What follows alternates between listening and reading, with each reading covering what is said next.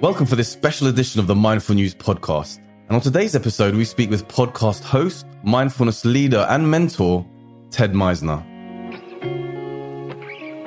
there's an impression that oh if i become mindful i'll just always be calm and happy and everything's yeah. great and it's just butterflies and unicorn rainbows and all that and that's not life. Stressors happen. And our ability to uh, and, and, this is uh, uh, around the, the window of tolerance that model of are we in our window of tolerance we're okay we're in rest and recovery or are we overwhelmed? And so in various groups like gallup did a survey and several other groups on what are some of the leading causes of burnout. And of the top five, and I think a Gallup survey within the past uh, two years, I think just a year ago as of this recording, all five of those conditions had nothing to do with us failing as people or a weakness of us. It had to do with conditions in the workplace. Mm. And that to me was very interesting. So, in designing this course, it's not about how do we make you as the employee numb to the effects of burnout in your workplace? How do we give you the ability to check out and take a mental vacation throughout your day? It's not that. That's not mindfulness as I teach it. It's about mm-hmm. turning towards what's here. And that can be difficult. So we do work on how do you take care of yourself first.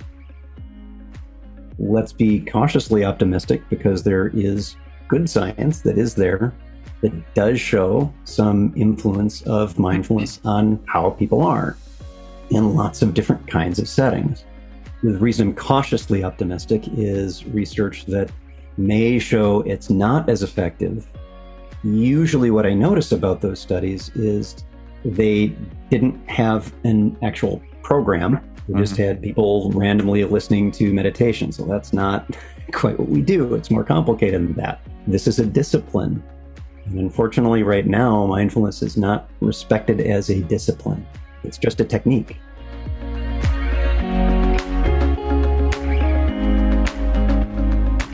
Ted has been hosting one of the most prolific and amazing podcasts on mindfulness and related topics for many years. And he's had on the who's who to share their insights and wonderful stories. So we turn the tables on Ted and put him in the hot seat and we dig into his background in biology and his fondness of evolutionary theory, his incredible podcast called The Present Moment, with over 166 episodes, and his other secular Buddhism podcast. We talk about his path to becoming a mindfulness teacher, the benefits of mindfulness, and how would we describe it to Klingons or Vulcans if visited? What is burnout? What is mindfulness? And lastly, what matters most to Ted? We also have a fun debate about the enthusiasm of mindfulness versus the science. Has science caught up with the enthusiasm? Also, visit mindfulnews.uk for all of our podcasts, powerful video clips on our growing library of free, inspiring guided meditations, including this week's latest release called The Mental Push Up. I'm your host, Guy, on our continuing mission to help as many people organically. For some reason, the mic was having issues with my first question, but we quickly get that fixed, so do me a favor and bear with that. And if you enjoy the conversation and benefit from it, share it with someone and pay it forward.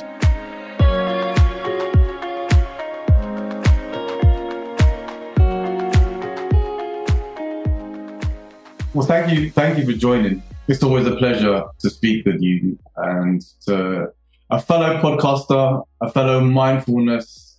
What, what's the word for someone that appreciates it and that you know loves it and lives by it? I don't know what the word.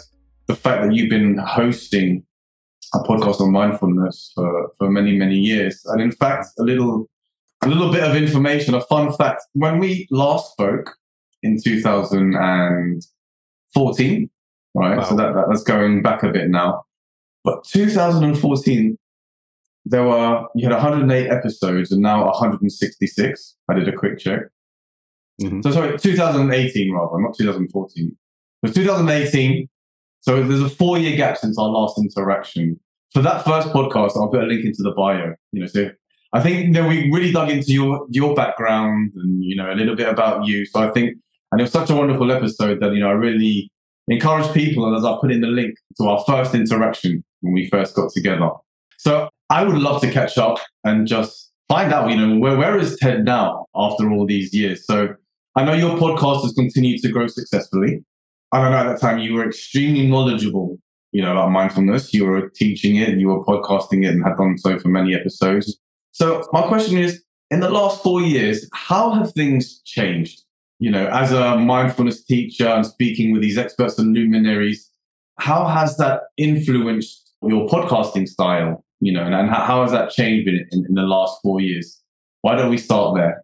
Great question. Thank you. And again, so glad to be with you and to see how mindfulness has grown. It's just fantastic. I'm so happy for you in this transition we were talking about earlier with you. Yeah. How it's full time into mindfulness teaching and podcasting now, you know, that corporate yeah, world is I, behind me. Nice work if you can get it. yeah, be, particularly yeah. for people like us who this is something that is personally enriching of our lives, but being able to, in some way, influence the well-being of others. Uh, there's no, at least for me, there's no greater work. I don't know it's something sure, I feel yeah. very similarly about. Absolutely, yeah. So there have been uh, quite a number of changes over the past few years, and when we last spoke, it was pre-COVID, right, for it example. Was, yeah. And I think at the time I may have still been working at UMass Medical School at the Center for Mindfulness. So part of that trajectory, let's uh, focus on podcasting for a few moments two different podcasts. One is primarily focused on mindfulness. And a few years ago, I basically retired from podcasting. Wasn't doing a lot of episodes. Really? And to my surprise, because it's, as you know, it's a labor of love and it would take a full day to schedule the interview, have the interviews, uh, do the editing, all the rest of it. And I well, editing alone for me is uh, yeah a couple of days. Yeah, I, I know it, it, takes a lot of time, and if it's you're a, also yeah. working a more than full time job mm-hmm. and teaching, it's just there's not enough room. And so I took a step back from that. We'll call it a mindful pause. Let's call it a mindful pause. And to my surprise, I, I took a look because there are one or two episodes that I would do for people that I really wanted to share their work or friends that I'd known for a long time and were let's have the conversation and put that out there. But still, after no real activity for a couple of years, it's over 5,000 downloads every month still. Mm-hmm. And in the archive of your podcast, right? Yeah, but they're all still out there, and clearly there's interest in this. And podcasting, I think, has grown a bit in the age of COVID. Just a wee bit, just a wee bit. Yeah. Yeah. So, what I've been very fortunate in doing is a decision I made a, a dozen years ago when I started podcasting with the secular Buddhist mm-hmm. was to have these as interview format so that I get to speak with wonderful people like you and others that have been guests over the years of over 400 uh, episodes altogether. Yeah. And that's been wonderful. And that led to me taking the job, I think, when we last spoke at UMass Medical School at the Center for Mindfulness. I was their manager of online community and program development. Mm-hmm. And that was a wonderful place to be. My wife and I moved halfway across the country from Minnesota oh, really? to Massachusetts. Okay, uh, we are okay. still there now. We're staying here. Mm-hmm. And then there was a shift then as the center, as it was, as it had been as an international teacher training program leader in the field, closed their doors and some of their work transitioned over to another part of UMass, UMass Memorial Healthcare. And my old job in the corporate world called me back and, and asked if I would come back, which was a wonderful thing and well timed and certainly needed yeah, because yeah. it was a surprise to lose uh, that job that we'd moved for. And as you and I talked about last time, most of my work professionally has been in the corporate world. I'm an IT guy. And just a, a couple of years before you and I spoke, I had changed careers to teaching mindfulness. And I started that within one of the largest companies in the world in the, in the corporate sector. Went to UMass for a few years and came back to teaching mindfulness in that corporate sector as we were joining with another group, another sub company of this very large company. And now that's becoming part of another group. so I, I understand from what you'd shared about some of the transitions in your own life. Yep. Going through those uh, okay. right now yeah, and yeah. ongoing. Okay. And what I find fascinating is there is such an appetite, we'll call it, for mindfulness, and that it has so many potential benefits and so many opportunities for people in not just feeling better with existing stressors or depression or anxiety or whatever it is that they're going through, but also building some resiliency to those before they happen. And I'm just mm. so very fortunate to be in a space where I can create programming that helps people in a context that is sometimes, at least there are impressions and views about it, that it is very insensitive, and it certainly can be. And where I am, I don't see that and have have had have been asked to create programs in areas where it is as as you had described before we started the podcast interview that are maybe not as kind and maybe not as forward thinking yep. and no i can't help you it's not going to work because you're not interested in meaningful change to the conditions that are causing depression anxiety burnout whatever it is i'm yep. teaching a course now on burnout and that is more popular than any of the programs i've done in the past mm-hmm. several years in the corporate sphere because of the need for it yeah, let's dig into that a bit. So, yeah. what is burnout? And I asked that question because mm. I had shared with you before the podcast that I myself, you know, both a mindfulness podcaster and a coach on how to be present. I don't know if I would describe it as a depression, but it was about a period of two weeks where I was really upset, couldn't get the stress of work out of my mind. I would apply the mindfulness techniques, but it was as soon as I back to the anchor, back to the breath, you know, within a moment, the thought would regenerate and it would be, so it was like exhausting. It was just constantly battling. Notice the thought, back to the anchor, but notice the thought. And every time it came, and then by the end of the day, my strength and my ability to, it, no, I would let it dwell a bit purely because I was exhausted of just always bringing it right. back. So, how would you define burnout?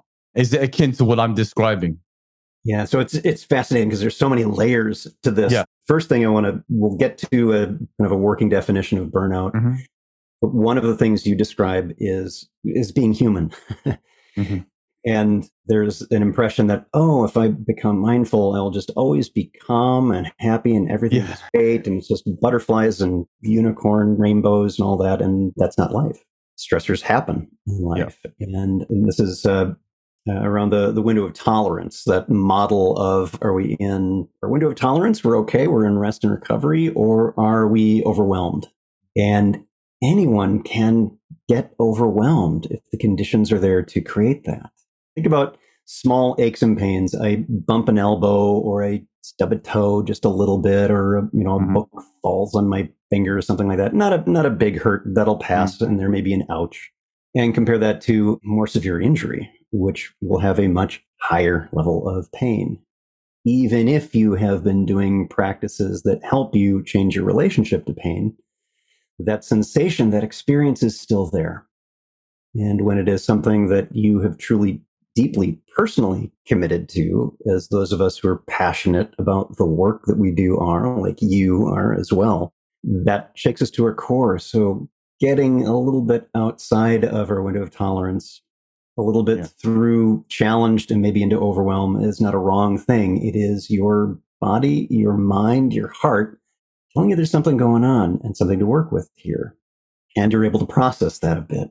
And yeah. I think your mindfulness practice help that help keep that contained to a couple of weeks instead of maybe much longer time frame. Yeah. So shifting over to burnout, it's fascinating. And putting this course together, I was asked by various uh, business units so I'm doing a, a regular mindfulness course, a six week course that we do there, and asked, well, we're, we're going to do one more course. What would you like it to be about? And yeah. of the things that came in, the one that got the most interest was on burnout. Interesting. Mm. Okay. Yeah. So that that's happening, and we know in the world right now, as of this recording, burnout's a very big thing. In the United States, there is the big resignation. People are leaving jobs all over the place because they can. And is and, burnout attributed as one of the main reasons. Burnout's is it up there? Causes. Up there, yeah. Yeah. And what we look at in forming this course and putting my my business analyst hat on at the time was okay, so with a mindfulness course on burnout, what's the problem we're trying to solve? What's going on here? What do we know about burnout? So did some research on the research of burnout. And there are a few different ways you can look at it and a number of different instruments that are used to measure what burnout is. And what I, primarily landed on, so the definition I have here and what it includes is based on the work of Christina Maslach, and she created the MBI, the Maslach Burnout Inventory. And burnout is not just one thing. It can be several different things. It's not just there's too much to do and I'm tired. That's one aspect, which is the exhaustion aspect. The physical, yeah. Yeah, the physical, yeah. mental, emotional exhaustion. Okay, all right, yeah. Lots of different layers of that. Uh, there are other instruments that specifically measure that, and it breaks them into physical and mental and emotional. But there are a couple of other dimensions as well that might be showing up. Another one of those is efficacy. Am I enthusiastic about my job and there's not too much work, but I'm I'm not able to be effective in it. And again, that's not a failing of you, the worker. It may be that you don't have the tools. It may be that the tools you're using are constantly changing and there's not adequate training on how to use them. Lots of different reasons, lots of different conditions that may be. That, that sounds a little bit akin to that imposter syndrome, a little bit. Yeah, you might new feel like new, you're. Yeah. I feel like an, an imposter. For those who might not be familiar with what he's talking yeah. about, is the the idea that I'm an imposter. I I don't really know how to do this. Mm. I'm not very good at it, kind of thing. And you know, hands up. That's how I felt. Yeah. Yeah, it's in the territory of efficacy, and yeah. you may be very effective, and it's a perception that should be challenged. And of course, perception is a very big part of mindfulness. We do go into that in, in the programs. Yeah. That's a second dimension of that. Then a third dimension. And in full disclosure on this, because I'm open about as a human being, I run into this too. I am also burned out in one of these domains. And I'm fine in the others, but one of them I'm burned out. The third of those is referred to as cynicism or engagement. So think about a context where there's not too much work to do, it's the right amount. You're challenged, it's not too much work for you to do, so there's not the exhaustion component you're very effective at your job, you have the right tools, you know how to use them, or you don't have the right tools, but you're still really good at what you do. And the data shows that, yes, this is what you're doing is very effective, but you may not be engaged with your work. You may not be enthusiastic about your work. You may, in fact, be further on that scale cynical about the workplace, maybe the people, maybe the work itself, maybe cynical about yourself. That's another dimension of burnout. And so, in various groups like Gallup did a survey and several other groups on what are some of the leading causes of burnout. And of the top five, and I think a Gallup survey within the past uh, two years, I think just a year ago as of this recording, all five of those conditions had nothing to do with us failing as people or a weakness of us. It had to do with conditions in the workplace. Mm. And that to me was very interesting. So, in designing this course, it's not about how do we make you as the employee numb to the effects of burnout in your workplace? How do we give you the ability to check out and take a mental vacation throughout your day? It's not that. That's not mindfulness as I teach it. It's about mm-hmm. turning towards what's here. And that can be difficult. So we do work on how do you take care of yourself first. And then we go into how do we mm-hmm. move the needle on the conditions yeah. that are leading to burnout in the first place. And by the end of the course, not only do people have some grounding in mindfulness practice, an introduction to that, but also come away with a personal action plan. Here's how I'm going to work with it. And it's not one action plan for everybody it's based on your personal experience with it because I might be burned out in one territory or two or three, but you might have a totally different experience and reason why you're burned out. So part of it is learning about, okay, I am feeling burnout or I anticipate I might be. How can I build my resiliency? How do I move the needle on the conditions with burnout? I think interestingly for me, it's like I had zero passion in the role that I was doing you know, software and IT, it was a means to an end. And I love the people and the culture and etc. But it was always about helping others and through mindfulness and through podcasting. So I think a big part of that burnout was like, I'm not passionate about what's going on here and the work that was being asked of me and the time that was being asked of me. It was just, so yeah, so I really appreciate those insights. So which leads to my next question then. So again, back to that, since we last spoke kind of a conversation uh, in these yeah. past four years. What is mindfulness?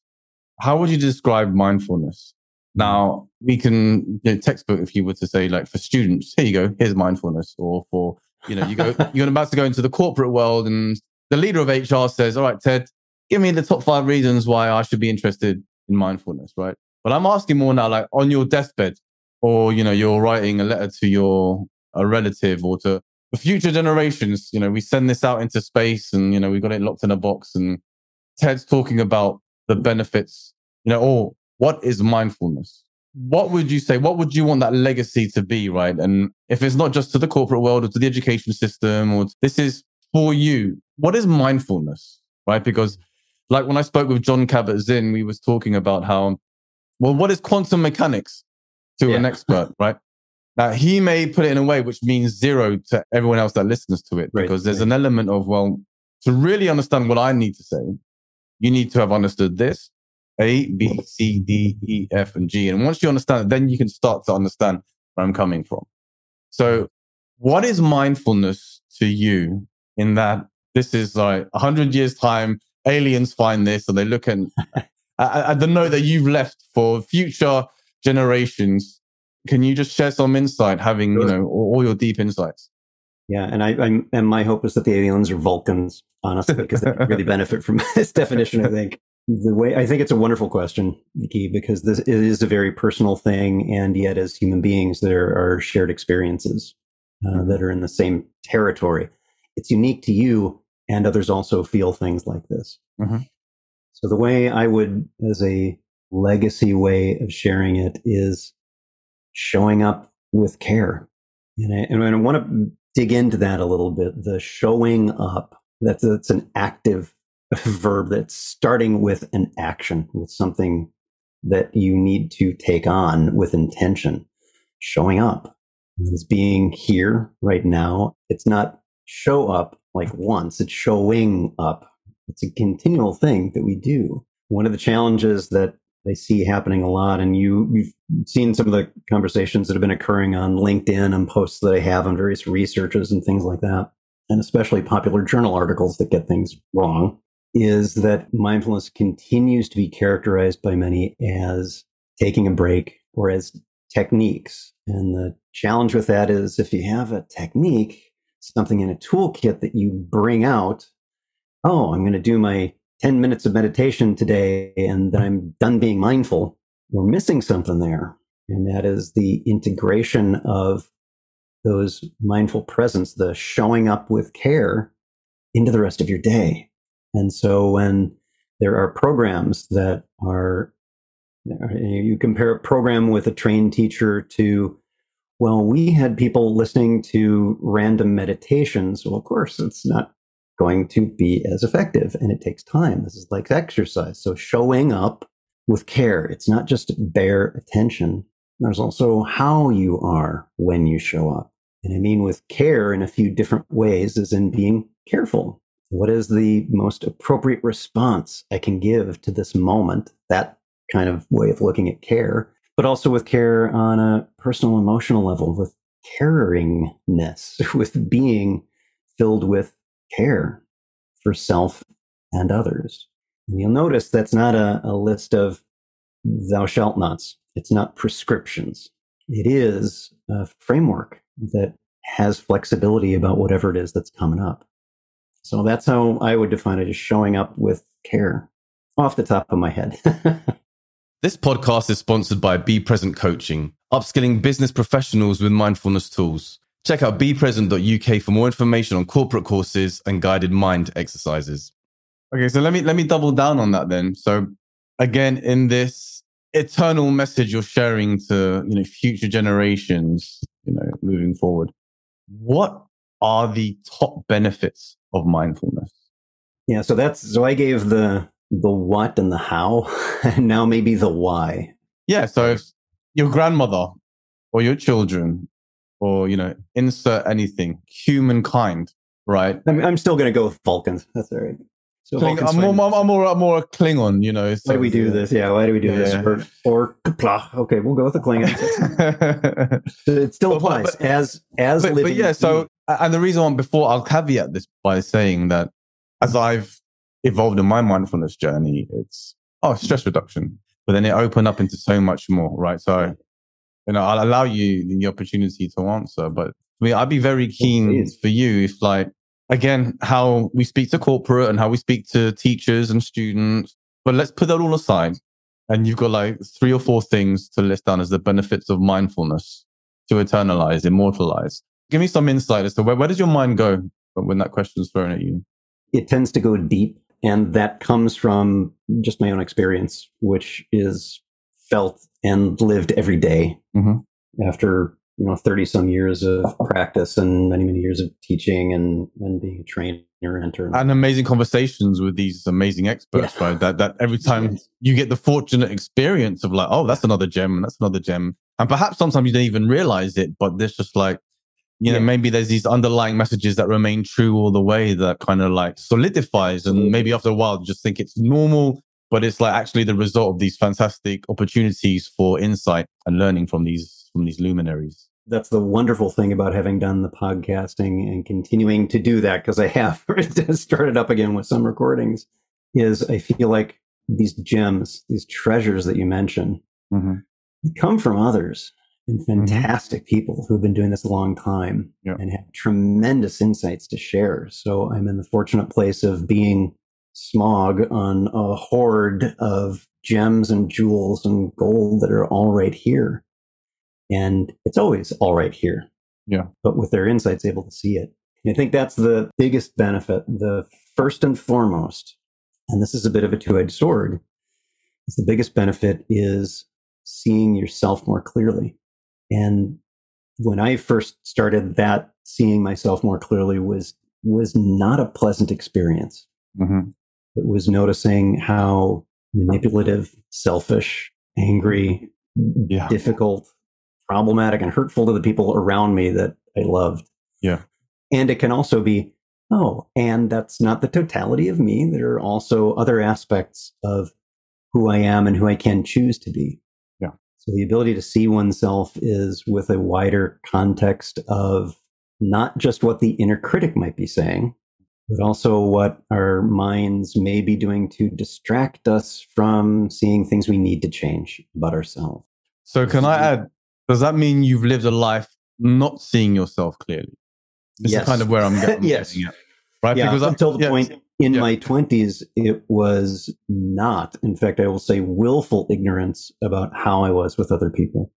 Yeah. And facing those. So, for example, and for the listeners too, maybe raise your hand if you've ever said something you didn't really mean or you later regretted. I'm doing that yeah. too. Many of us have, I suspect most of us have, if not everyone.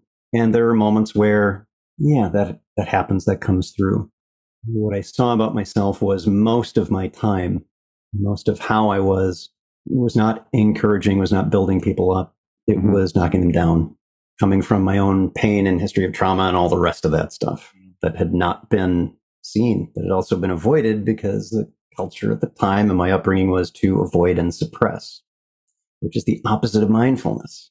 So without that being able to see what is here right now, without being able to see myself more clearly, it's much much easier. I had a very strong habit of exactly. So so let me stop you there. So that means you lived a life not seeing yourself right there and right now. And I think when I phrase it like that, it starts to add a bit more. If you're saying that not being able to see yourself, that means well, what have you done your whole life? And I think that's the key thing there. It's like, oh, for the whole life you haven't seen. Now that is important. That is significant. Yeah. Yes. Because when I spoke it in my last podcast with Vidyamala, Vidyamala Birch, you know, she yeah, yeah very well known in the mindfulness world, specifically as it relates to chronic pain. Mm-hmm. You know, one of the comments made that through mindfulness is like she was fortunate enough to get introduced to her mind. Mm-hmm. And then so I raised the point, does that mean you lived your life not knowing your mind? And I think, you know, when you say that, you know, not being able to see yourself right here, right now, that what does that mean you've lived your life not seeing ever seeing yourself right there, right now? Or maybe sporadically, but mostly not. Mostly not. And but I, I, moments... so when I get into the benefits, I'm really starting to dig down. It's like, uh, not only are we realizing it now, but it's been, almost been a crime. It's been criminal that we've lived our life not right. And I think that's where I'm going. So yeah, so please go on. Yeah, I, that's a beautiful way to put it. It is just a, a crying shame that we're not able to see ourselves and and, and haven't been taught haven't been taught that right because Yeah, I and mean, not and not specifically taught.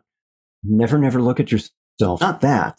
yeah, Um, my parents are very good about you know you could be anything you want to be. You get to choose uh, Mhm. based on their upbringing and, and not having as many choices, and then passing on to their children. Oh, you do have more options, and also seeing behaviors in just generally in living where Mm-hmm. avoidance is the thing.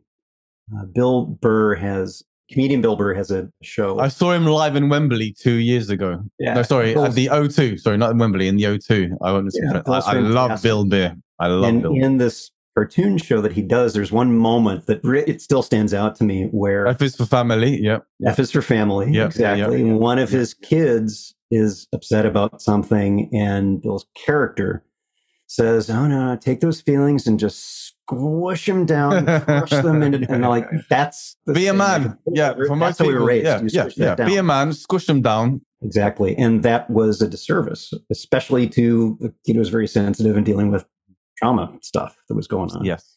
So being able to see that an outcome of that, because that's one of the the tap roots of mindfulness, is this Mhm. clearer seeing of yourself, not having to be perfect about it, but Mhm. clearer, is recognizing, oh, here's where the choices I've made or the habits that I have where I am mindless and not intentionally choosing my response but being reactive leads to, well, suffering or not so good outcomes. Yeah.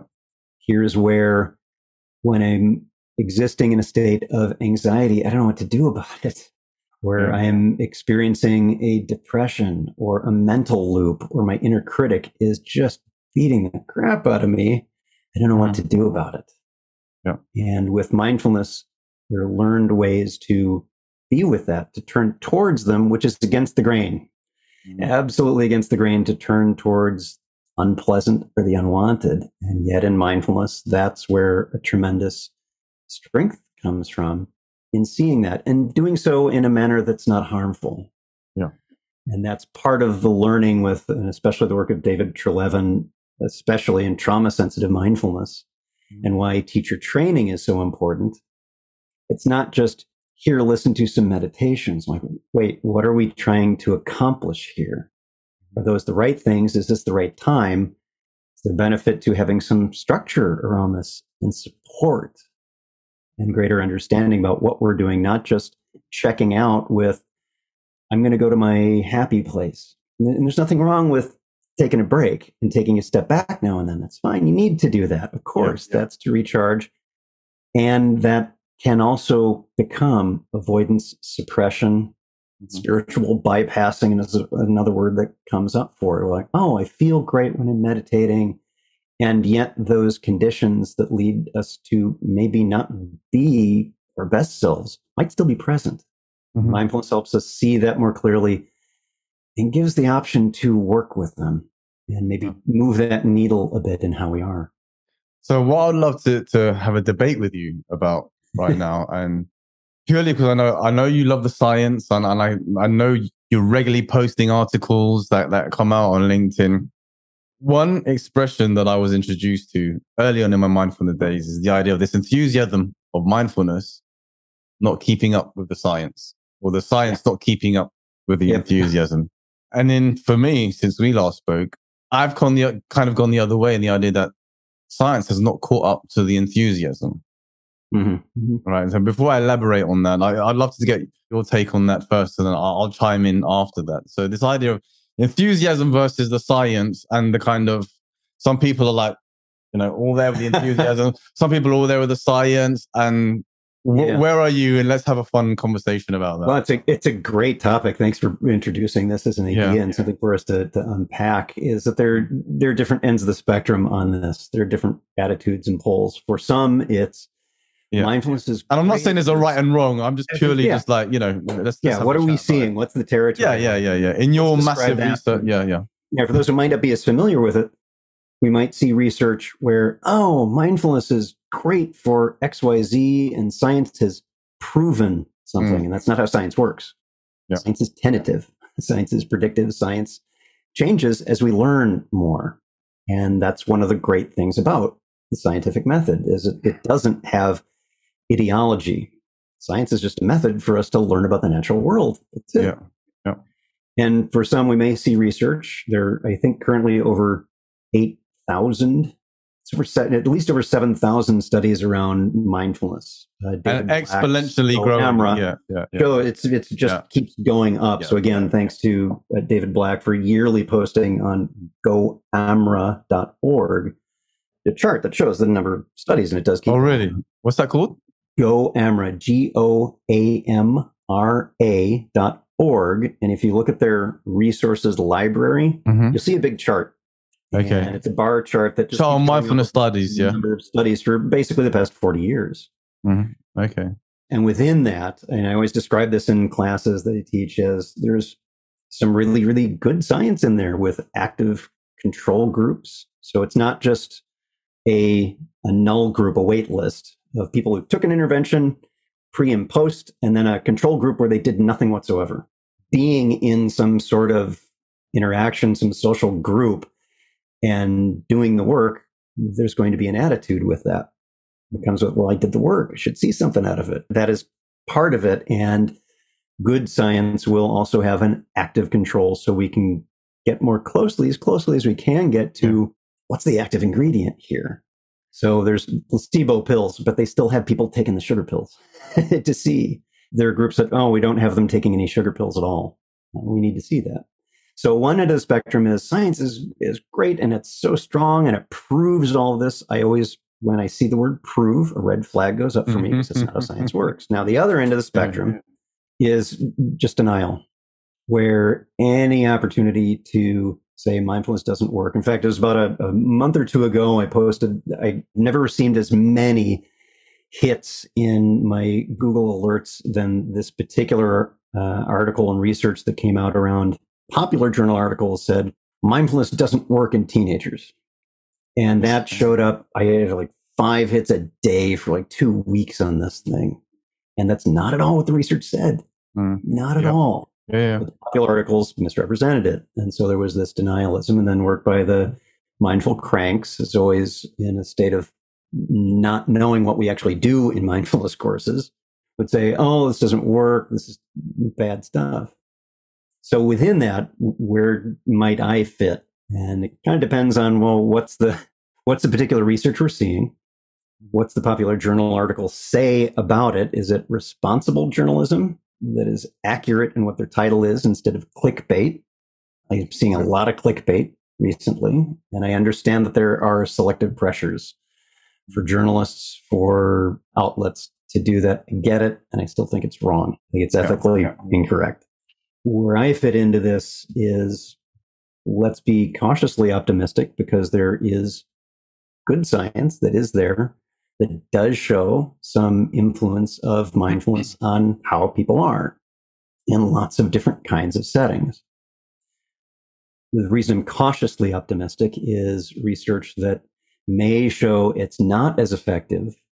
Usually, what I notice about those studies is they didn't have an actual program. They mm-hmm. just had people randomly listening to meditation. So that's not quite what we do. It's more complicated than that. This is a discipline. And unfortunately, right now, mindfulness is not respected as a discipline. It's just a technique. Oh, you learn how to be mindful. I can show you that in five minutes. That's not what us who are responsible yeah, teachers yeah, yeah. do. You know, it's more complicated than that. Or they'll they'll do research and they'll have a, a program that was designed, quotey fingers here. If you're just listening, I'm doing the quotey fingers here. designed not by a mindfulness teacher. So there are some pretty obvious gaps or misses that were part of that. Yes. So, as an example, and this is many years ago, I didn't, and actually, I interviewed the researcher on this. I'm very grateful to them for coming on the podcast about it.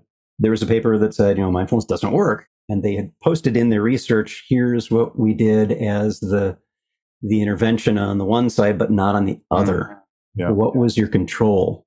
And so I reached out to them, and, and what I found, and they did share some of this in the their limitations of the study.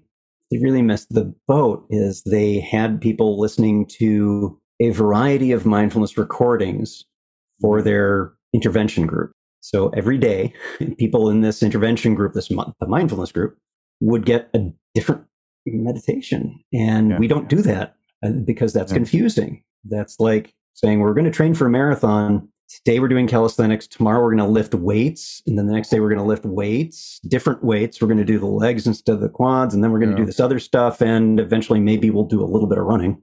Yeah. You're not going to have a very good marathon. And their control group, which had better responses, they just got one, what they called sham meditation, eh, which they didn't include in the paper. I said, Can you send me that sham meditation? They sent me that sham meditation was actually a, an awareness of breath meditation. So their control group got not a sham, an actual meditation, and it was the same one. So the people who were, who were using that got to be familiar with it Mm. became comfortable with that and got to actually go a little deeper with the exercise than people who were constantly having their brains rattled around doing different things. So, of course, that was a predictable outcome Mm. if they'd had a mindfulness person take a look at the structure of their study, but they didn't. Yeah. And we see that happening all the time where groups, well intentioned, well, what's this look like? Or they'll do meta analysis and not do actual research themselves on different. So they'll look at other people's work, but that often does not include were the teachers well trained or were they people who are not mindfulness teachers who were given scripts? That doesn't have the same effect as having someone who can be there and know what they're actually doing. If you're reading someone else's words, you are not authentically connecting with that, and people pick up on that, and then they can't authentically connect with it. Yeah. So it was also just a shout out to Nicholas Van Dam and all the other co-authors on the Mind the Hype article, uh, which I was very fortunate to be part of and contribute a little bit to. That really shared. Here's Mm. some of the things we know about mindfulness. Here's some of the things that we don't. Here's some good indications. Mhm. And yeah, more research is needed, not because we didn't find anything, but because we need to understand more what we are finding Yeah. and raise the bar on our, our research protocols. Whilst we're on this topic, where can our listeners and viewers go to find the paper and, that you just mentioned, this article, and find out more about you? You know, let's take this opportunity to kind of share some Yeah. So the um, information. so if you want to find me, actually, I'd, I'd recommend if you're looking for up to date stuff, find me on LinkedIn. Uh, that's a good spot because I'm regularly posting on that. Uh, hardly a week goes by that I'm not putting something out there and involved in a conversation. So LinkedIn is a good place to find me for the So podcast. Ted that I- Meissner on LinkedIn, right? Yeah, and I'll, I'm gonna, I'll include links to this. yeah. Website. Yeah, I got it. Do you use Instagram, Twitter, anything, or I, is it mainly? I have a Twitter account. I haven't been using that stuff much. I'm really limiting to to the podcast a little bit, and that's present your website, which is right. Presentmomentmindfulness.com is where people will find the podcast episodes, and that's on and iTunes. LinkedIn. What do we search for? Yeah, LinkedIn, and those are the two main things. That's So that's Ted Meissner and spell Meissner for listeners. Ted Meissner, M E I Meisner. Yeah. S S N E R. Yep. Uh, and for that Mind the Hype article, if you go to presentmomentmindfulness.com, just do a search on Mind of the Hype. I think I have the article linked there, or you can just do a Google search on Mind of the Hype mindfulness. Link in the bio. You will see that, and Yep. it is available, and you should be able to take a look at that. Yeah. So just a couple of ending questions then. You know, how would you rate your happiness out of 10 on a day to day? You would say. Well, generally speaking, pretty good. I, Give me a number. um, Give me a number out of 10. of, a, of a one to ten. Yeah, in the last month, but on average, if you would say, if you were to, Hmm. you know, Well, last month the- is rather rather unique because one of our our beloved pets is not doing well, and, Mm-hmm. we're having to say goodbye. So this past month, not as not as not well a good representation. Okay, not a good representation. So- so- Generally speaking, so probably give me, yeah, give me general. eight. Yeah, Yeah, generally speaking, probably around an eight. yeah. And bear in mind that's with being completely burned out in one of those Mhm. dimensions. Myself and work as it is for you is very important to me Mhm. because it's it's helping people. It is Yeah. the best work that I can do, and I'm very fortunate to be doing that. So it's personally it impacts how I'm feeling to be burned out in one of those dimensions. And working on that, working on the conditions to change those things that are leading to burnout in the first place. But generally speaking, around an, an eight. Yeah. In prior to mindfulness, no, not that high. At, at most, I would peak at around sixes because I didn't know how to work with the, the distress that was already in my life. the suffering causing yeah. and, and perpetuating ongoing. Yeah. So one final question for you, Ted. Um, well, I asked it last time when I listened back to your response, so I'll be keen to see the, the evolution in this answer. But you know, what matters most for you?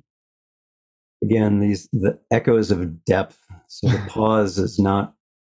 Please, no. I, I would love you to reflect. It's one of depth know. of the question because it is a great question. And again, you know, if someone were to open you know, the, the Klingons or the Vulcans, or in a hundred years' time, a thousand years' time, a million years' time, and they, you know, what mattered most it's I find it a little odd to give this particular answer as someone who is an introvert and is recharged by solitude mm-hmm. and likes nothing better than to go solo camping or doing my formal practice mm-hmm. by myself. I'd say the most important thing is connection. And again, there are many different layers to that word connection. For many, it may be a nourishing connection with others, with nature, with, in my case, yourself or people you love. Jon Kabat-Zinn and Saki Santorelli have both described mindfulness as a radical act of love. Mm-hmm.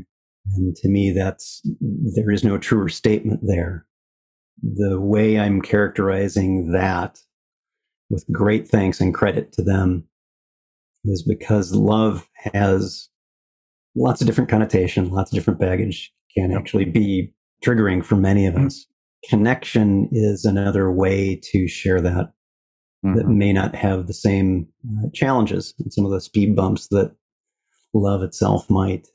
So I'd say for me, the most important is connection in whatever way is appropriate for you, where you are at this particular moment in your life. Yeah. Well, Ted, thank thank you. Another epic conversation. You know, hopefully we won't have to wait four years until our, our next interaction. but you know, I'm a massive follower on the podcast, on LinkedIn. And, you know, you've been an inspiration for me. And like, I've lacked consistency as well. And everyone says the key for a successful podcast is consistency. So I would, you know, recommend please keep doing what you're doing. Please keep them regular. Um, there are people that love what you do. I'm one of those people. And, you know, it inspires me now.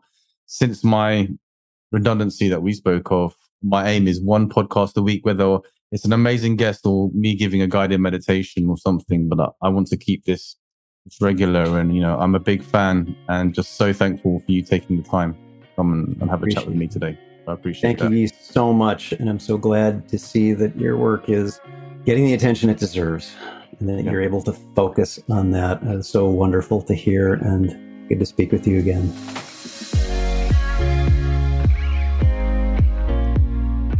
Thanks for making it this far and showing your support and love to the podcast. A big thanks again to Be Present Coaching for their support. Find out more about their masterclass mindfulness courses and free guided meditations at bepresent.uk. Bepresent.uk. I'm your host, Guy, and this is the Mindful News Podcast. If you've taken away something from today's episode, please go ahead and share the link with a friend. Until next week.